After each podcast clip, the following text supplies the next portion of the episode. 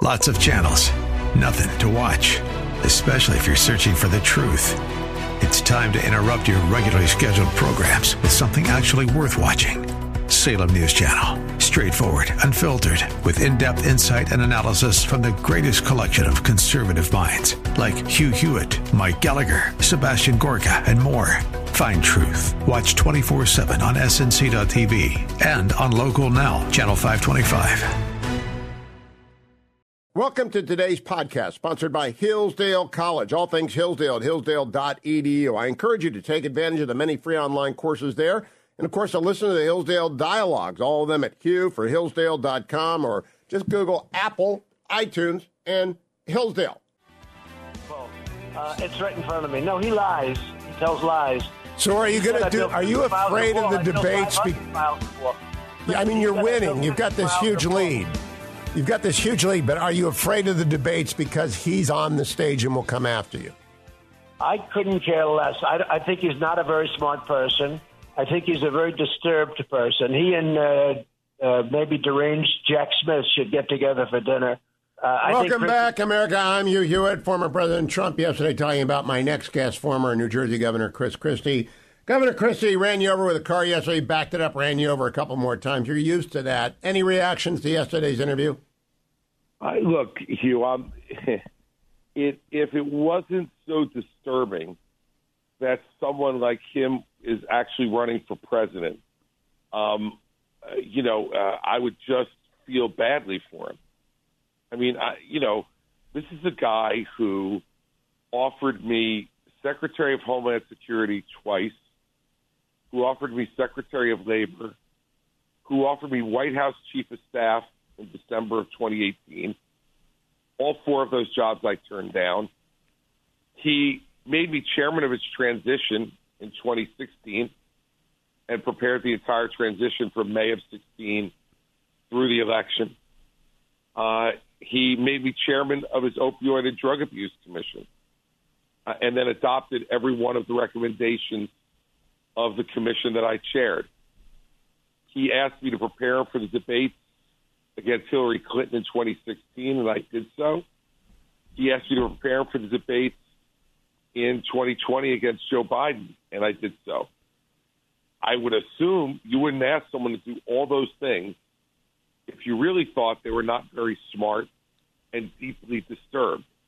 Um, so, you know, this is a guy who makes things up as he goes along and and I tell you, is obviously under an extraordinary amount of pressure, um, given what he's done, what his conduct has been, and the ramifications of that conduct. So, you know, I'm concerned for him because I think he must not be doing well uh, to say the things he said yesterday. But I think anybody who looks at what his objective actions have been over the course of his relationship with me um, and what he said yesterday. Uh, they know what he was saying yesterday. It's just um, so odd and disturbing um, that it should make everybody question whether this guy really has the psychological capacity to be uh, a candidate for president, let alone president again. Okay, Governor, before we get to the specifics of the race, and I want to spend most of my time there, I'm in Switzerland. I'm just watching all the troops deploy and I've seen this movie before, and we'll talk about that in a second. But he said he would testify. He also said that most of the indictments against him will be dismissed. I have no opinions on this. I just asked the questions. A, will most of the indictments against him be dismissed? B, should he testify? And C, am I right that the obstruction of justice charges the submarine aimed below water midships? Uh, on the first uh, uh, first question, I do not believe that most of the indictments will be dismissed. In fact, um, I doubt that any of them would be dismissed. I, I, as I said before, Hugh, I think both the New York indictment and the Atlanta indictment were unnecessary, and I would not have authorized those if I was the person in charge of either of those offices. Uh, but I don't think they'll be. I don't think that they're legally deficient. Um, you know, secondly, will he testify on his own behalf? Um, look, that's always a client's choice, as you know, um, and and it's going to be ultimately his choice. But I can't imagine any lawyer in their right mind after watching the way he performs, would ever put him on the stand and expect it to be anything other than an abject disaster um, for the determination of guilt or innocence.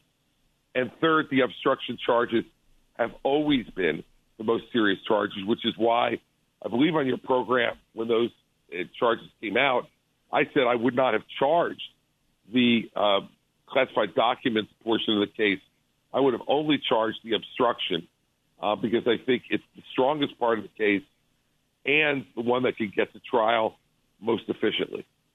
Now, uh, when he said he can do anything, that was his response to me when I asked him if he directed if anyone to move the boxes. He said, "I'm not going to answer that, but I can, I can do anything under the Presidential Records Act."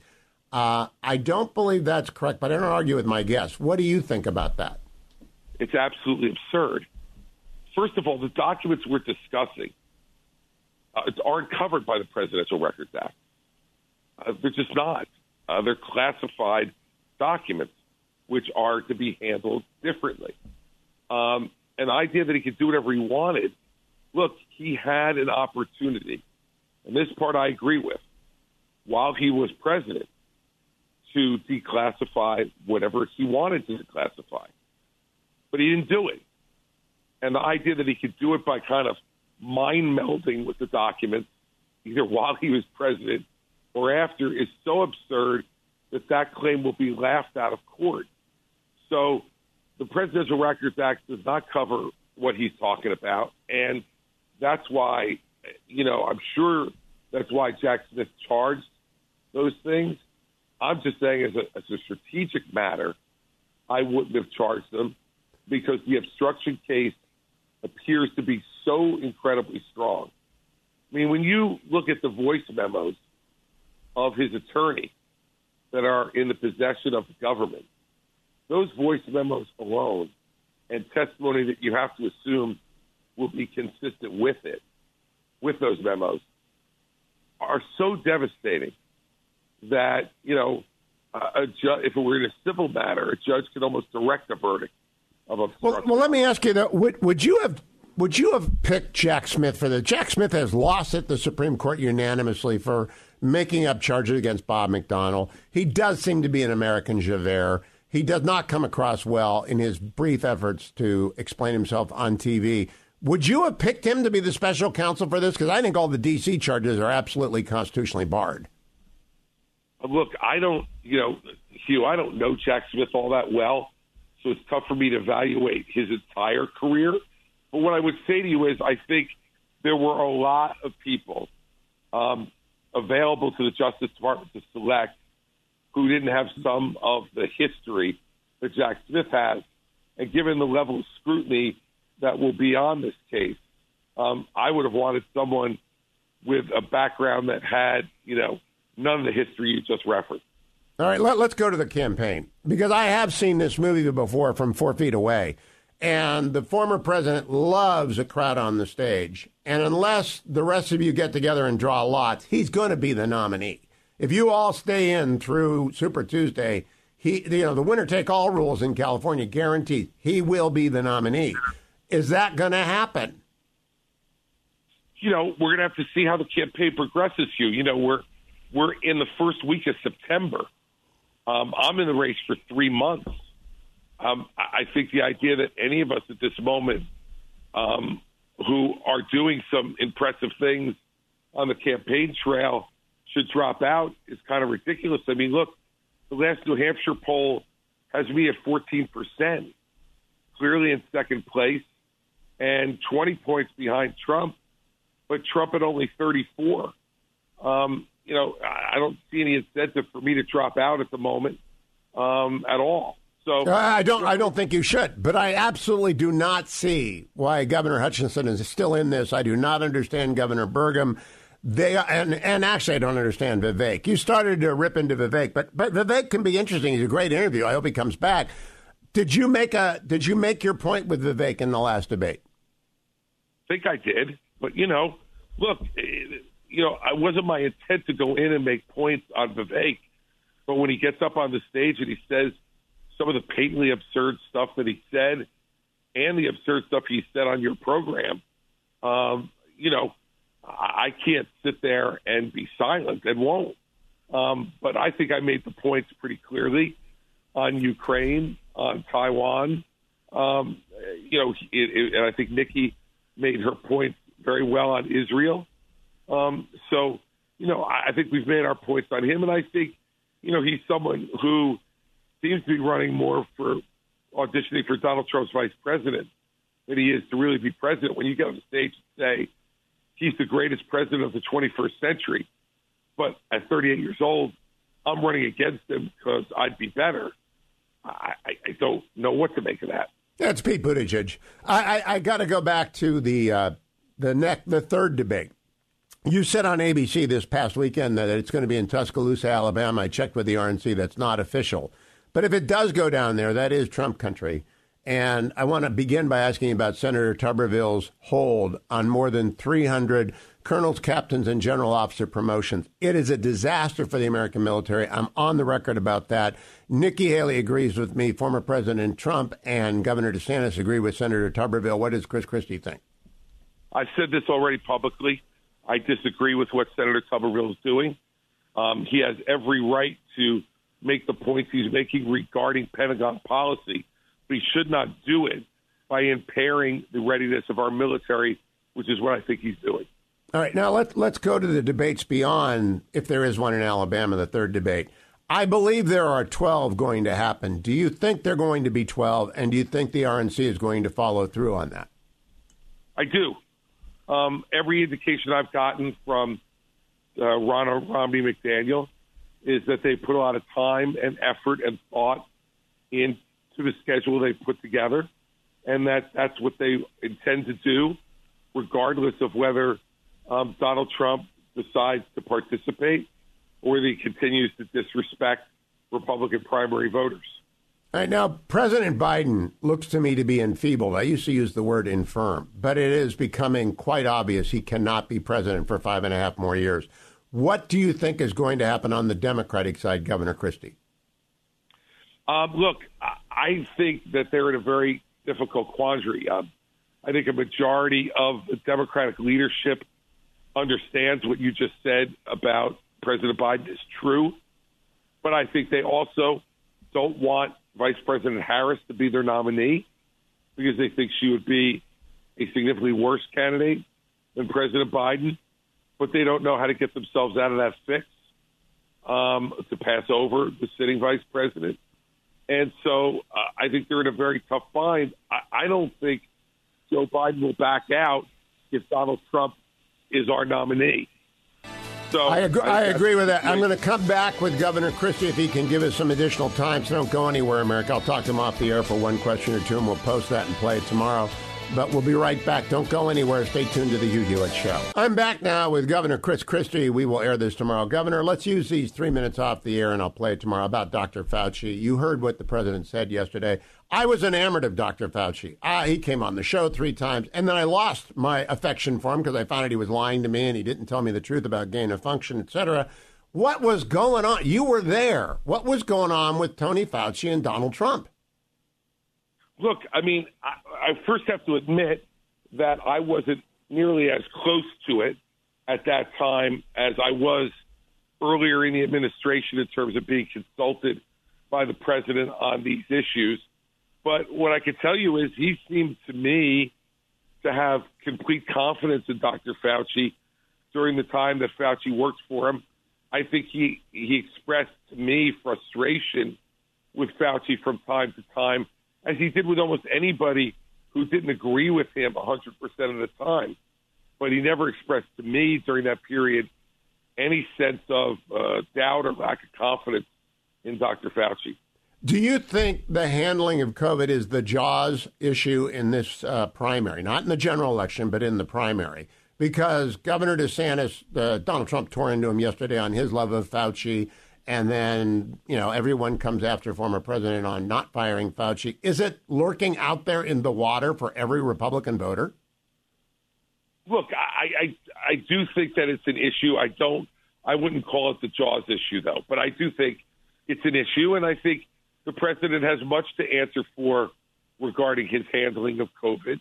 and I wrote a few op-eds about it at the time. So uh, I didn't agree with the way the president was handling it uh, completely.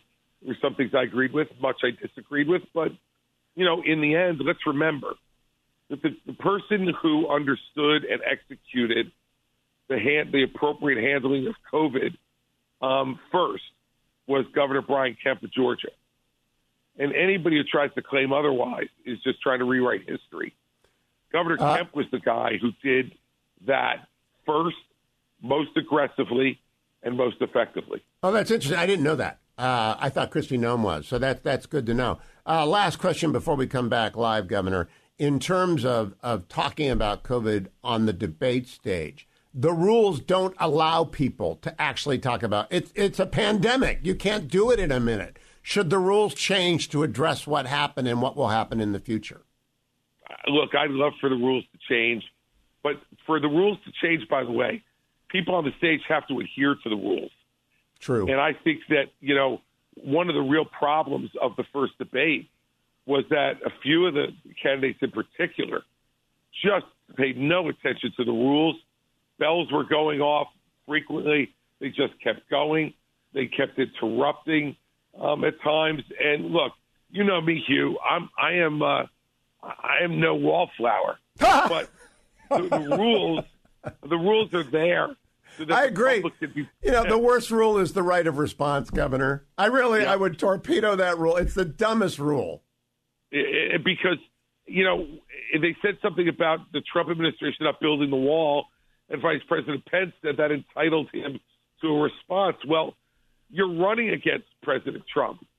How does that entitle you to a response? I, I, I just think it's the dumbest rule, and uh, but nobody asked me. We'll be right back on the air with Governor Chris Christie. Stay tuned.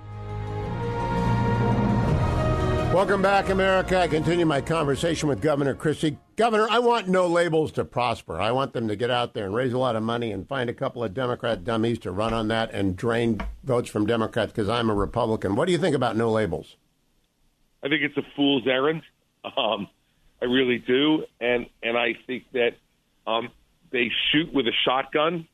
Um, they don't know who they're going to hurt, um, depending upon who they nominate and not something that I would ever care to be involved in. All right, let me talk to you about the uh, the campaign itself. I asked former President Trump yesterday, "Can you campaign from behind a defense table?" He dismissed it as being a non-issue. It is an issue. I mean, I, I don't agree with scheduling these trials. I think it's it's absurd to have trials in the middle of a campaign, but they're going to happen. Can someone really campaign for president when they're a defendant in an ongoing case? No, of course not and he is going to spend all of March and much of April um, in a D.C. courtroom um, with his lawyers telling him he can't speak. Uh, instead of being out on the campaign trail, making the case against Joe Biden and Kamala Harris, he is absolutely disqualified, practically, from being our nominee. And if we nominate him, we will lose. It's that simple. All right, Governor. regardless of whether you think the indictments are fair or unfair, or the scheduling of the trials are fair or unfair, they are a reality. Yeah, that is that is a reality. So I want to ask the two most important questions. At the first debate, very little time was spent by Republicans talking about Joe Biden. What is the best case against Joe Biden in one minute, Governor Christie? The best case against Joe Biden is he created the worst inflation in this country since the Jimmy Carter era. He is destroying um, American livelihoods by having created that. Secondly, his his military policy has caused death of good American men and women in Afghanistan, caused weakness that allowed the Putin invasion of Ukraine. Um, thirdly, he has perverted our educational system in a way that now one third of our kids cannot read at grade level. Um, it was his policies that have contributed to that problem. Um, and fourth, this is a guy who is simply past his sell by date. He, if he ever could function as president, which I doubt that he could have ever done it well, um, he is clearly physically and mentally incapable of doing the job. And then that question didn't get asked, uh, and I would have asked it, even though it's boring and, and very very predictable. Uh, predictable. Why do you want to be it? The other boring, predictable, but necessary question: Why Chris Christie? There are seven people on the stage with one guy off stage who's got the lead. Why Governor Christie? What are you telling the people in New Hampshire? Because you are rising in New Hampshire. What I'm telling them, Hugh, is that what we need to do first and foremost is defeat Joe Biden. Uh, and there's only one person on that stage, and it is me, who's defeated a Democratic incumbent. And I did it in a very blue state um, with being outspent three to one by the former CEO of Goldman Sachs and the incumbent governor at the time, Jon Corzine. When we last time we defeated a Democratic incumbent uh, president was Jimmy Carter, and who defeated him? A conservative Republican governor from a blue state, Ronald Reagan. We first need to win. Second, we need someone who actually knows how to deliver results, not just rhetoric. And I did so in a place with a Democratic legislature for eight years that fought me every step of the way. And I won a majority of those battles because I knew how to communicate with the people and bring them together in a way that led to a reelection in that blue state with 61% of the vote, 70% of the independent vote, and 58% of the women's vote against the female candidate. So you need someone who knows how to win and then knows how to deliver results to ensure an overwhelming reelection. Um, there's no one else on that stage who's ever done it except for me. Okay, my, my personal question is always if you have one big swing because you get the Re- Republican Senate and the Republican House, I would take it at getting the ability back to fire people in the federal government because we can't do anything with a permanent administrative state of a million people. What would Chris Christie ask for in that first reconciliation? What's the big swing? You know, Hugh, it's interesting that you gave the answer you just gave. I think it's it's incredibly important because you can't run a government um, if you can't determine personnel. Personnel is policy, um, especially in a government the size of the United States government, which is the largest government in the world. And so I do think that that recommendation by you is one that I've thought has been smart for years um, and one that I think would be incredibly, incredibly important in order to empower a president to really change policy through every level of the U.S. government. Uh, former Governor Christie, thank you. You know, your staff's still not telling me when you're in New Hampshire. I'm going to be in Ann Arbor this weekend for my 40th law school reunion, so I can't come down this weekend. But please let me know when you're there. I'll drive down and see you in person. I, I want to watch from the cheap seats. I will be in New Hampshire Monday and Tuesday, the 11th and 12th of September, doing a big town hall meeting in Bedford on the 12th. Oh, count on it. I'm going to be down there. Chris, have your team send me something, please. I want to be in the cheap seats. I don't want to be up front. I just want to watch and see how the crowd reacts. Chris Christie, always great to have you on, Governor. Thank you for joining me at my invitation after Donald Trump yesterday. Coming back in hour 3 America with former Vice President Pence because this is Switzerland and everybody gets to talk on the Hugh Hewitt Show. Hi, it's Hugh Hewitt for Birch Gold. Go to hughgold.com or text my name Hugh to 989898 to get the free information package on opening up a physical precious metals IRA, SEP IRA, or 401k. To do that, you need an independent third party administrator. You buy the gold, and the third party administrator puts it into a vault, and they keep you posted on it, and hopefully you add to it over the years. I want you to know that over the past 100 years, gold kept up with inflation. It is definitely your runaway money. And if you want to diversify, not just stocks and bonds and cash, but dirt and gold, well, the latter two ought to make up at least 10% of your wealth, and some of that should be in gold. I buy my gold from Birch Gold. You ought to as well. Go to hughgold.com. That's hughgold.com. Or text my name, Hugh, to 989898. Thousands of you have made those inquiries. Many of you have opened up those depositories. Physical precious metals, physical gold, the one thing that won't slip away in the night. HughGold.com, text Hugh to 989898. Welcome back, America. I'm Hugh Hewitt, joined by former Vice President Mike Pence. Good morning, Mr. Vice President. Welcome back to the Hugh Hewitt Show. Good morning, Hugh. Great to be with you. Thanks for having me on.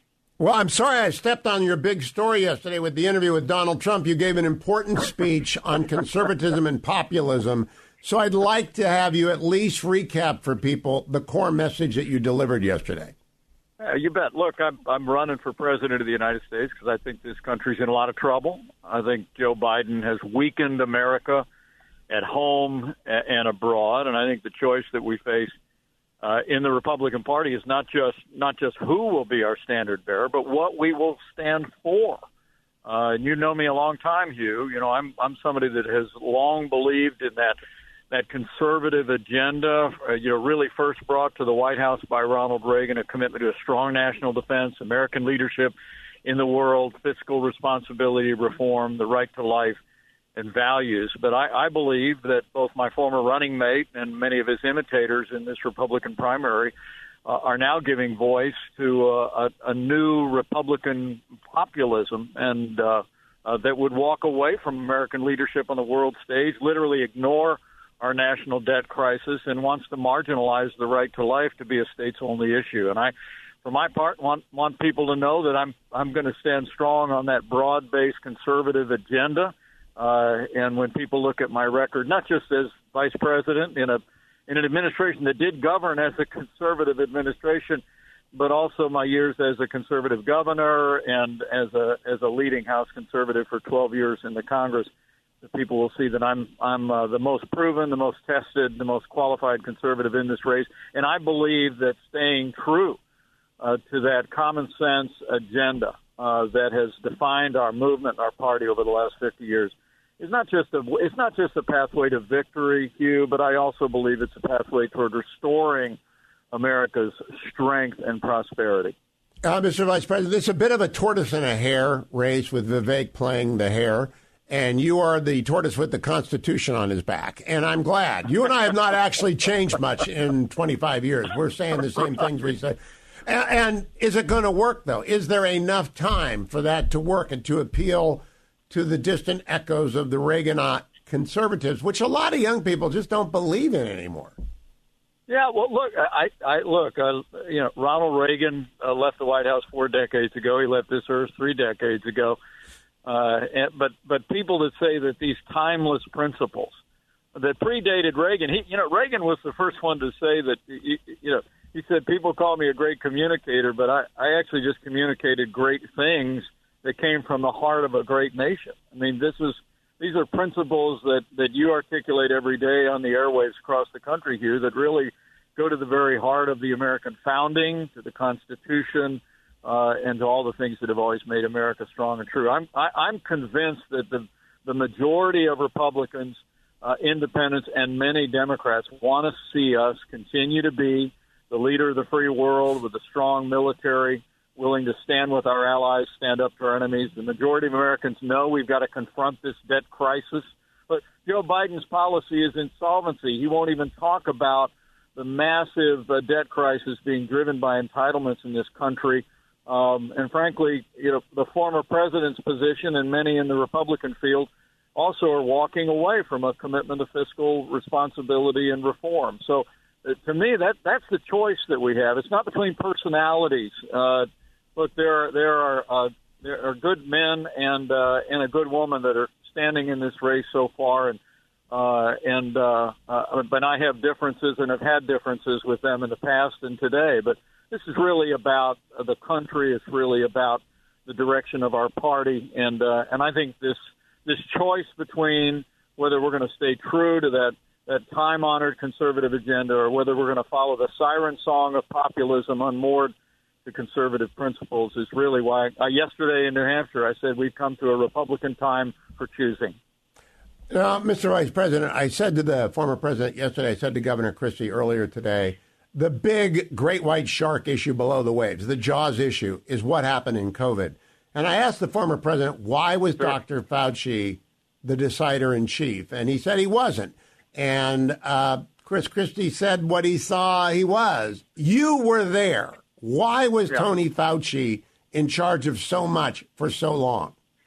Well, look, uh, you know, uh, the former president uh, assembled a task force early, early in 2020. Uh, the end of February, I mean, he had added health experts, including Dr. Fauci, to the team. In late February, he asked me to lead the task force as it became more clear that we were headed into uh, not only the worst pandemic in America in a hundred years, but a global pandemic. And I, I, I will tell you, in the in the early days, I felt like uh, I felt like Dr. Fauci stayed in his lane. when I became uh, when I became the leader of the COVID task force, I actually added Larry Kudlow, and I added the Treasury Secretary uh, Stephen Mnuchin to the task force because I knew that whatever temporary steps we would need to take to marshal the kind of supplies that our healthcare workers and hospitals would need, uh, that the most important thing is that we would be able to open up America and get the economy moving again. But you know, frankly, I think uh, when when Joe Biden emerged as the Democrat candidate, when he began to kind of lift Dr. Fauci up and say that he was going to turn things over to Dr. Fauci, I, I felt that his uh, I felt that that Fauci's public posture changed. Uh, and, uh, no surprise that when Biden came in, he turned everything over to Fauci, and next thing you knew, uh, we had vaccine mandates being imposed on the American people, which never would have happened uh, under our team. Look, China was responsible for the COVID pandemic. Schools should have never been closed. Vaccines should have never been mandated. And uh, uh, but he was he was part of that task force that President Trump assembled early on. But I think the I think the the way that Joe Biden demagogued the issue uh, of the pandemic and promised to put Fauci in charge ended up changing his posture and his tone as time went on. Now, Mr. Vice President, I don't want to call anyone on the air a liar or a deceiver, but Dr. Fauci actively misled me on gain of function research. I mean, actively misled me, as he did the American people on masks. Do you believe he misled you during his time as an advisor to the panel in which you chaired the response? You know, I, I just will never understand. I, I sat at the end of that table in the Situation Room every single day with the task force. And I lost count on the number of times that Dr. Fauci insisted to me that it could not have come from a Chinese lab uh, even though the, the head of the CDC, uh, a, a, a virologist but with his background, sat at the end of the table and, and shook his head and said, "No, it came from a lab."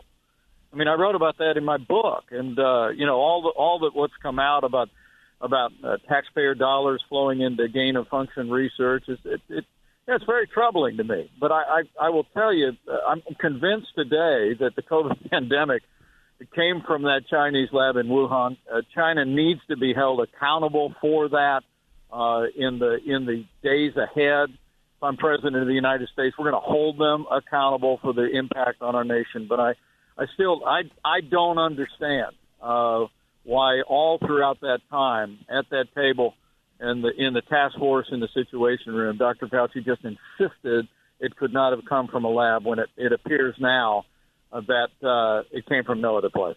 Now, uh, Mr. Vice President, I want to talk about China, and you've raised it just timely. Yesterday, I asked the former president about an article that came out yesterday. At the summer gathering of the elders of China, which happens every year, it was reported that the elders right. rebuked Xi Jinping for his style of leadership. Uh, former President Trump said on the show yesterday they'll all be executed by the end of this week.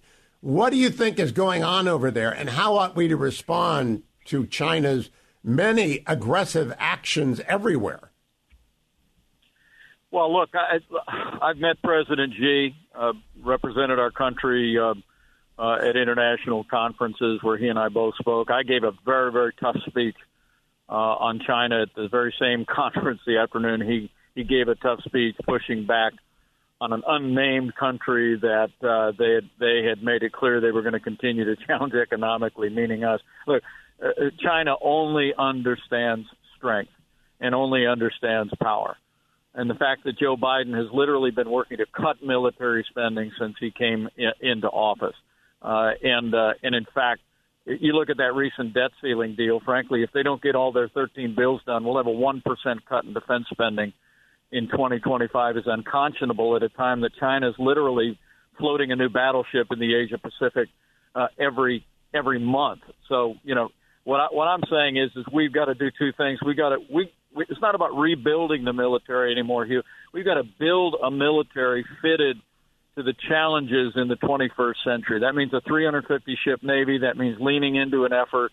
That means ending political correctness at the Pentagon. Second thing we got to do is build on what we began to do uh, in the Trump Pence administration, which is limit access to our economy to China, just like we put those those tariffs on 250 billion until they end their military provocations, end the trade abuses, intellectual property theft. We brought them to the table, if you remember, that phase one trade deal in early 2020. Uh, I mean, they they were at that table like at, at lightning speed. So, so they understand when we use the economic power of the United States, when we make a commitment to a strong national defense, uh, I believe that we, I believe that we can keep, uh, we can keep moving uh, both uh, President Xi uh, and uh, communist China in the direction of of uh, our interest and not theirs. But weakness arouses evil, and uh, President Joe Biden is projecting weakness on the world stage, and I believe that's the reason why we're continuing to see China engage in the kind of military provocations and uh, and uh, and aggressive behavior that they've engaged in in recent months. Mr. Vice President, last question. I I saw at the um, uh, on ABC this weekend, Governor Christie saying there will be a third debate in Tuscaloosa. I think there'll be 12 debates. I want them to evolve so that it's more about Biden and less about each other. How would you improve the rule set to make the debate more meaningful for people who are on the fence between candidates on the Republican side and whether or not they're going to support the Republican nominee versus the Democratic nominee? Well, the first thing I do is get Hugh Hewitt at the table. I mean, well, look, thank you. But honestly, you've done a great job of those presidential debates, and I'm not trying to flatter you. I'm I'm very serious. Look, I was very, uh, you know, I was honored to be on that stage. We're looking forward in three weeks to being at the Reagan Library. But my hope is, with Fox Business hosting the next debate, is that we talk more about the economy. I mean, look, the the American people are not buying Bidenomics. Bidenomics is failing people of this country. I know the I know the Democrats are getting ready to run a big national TV campaign telling people telling people things are great. They're not. Uh, I mean, it, inflation last year was at a 40 year high, mortgage rates 22 year high. I mean, we, have got to get to solutions, and uh, that that'll be what I'm driving for. That the solutions Republicans offer to get this economy moving and secure our country again. Very quickly, Mr. Vice President, what's your website? MikePence2024.com. Thanks, Steve. Great to be with you. MikePence2024.com. Thank you, Mr. Vice President.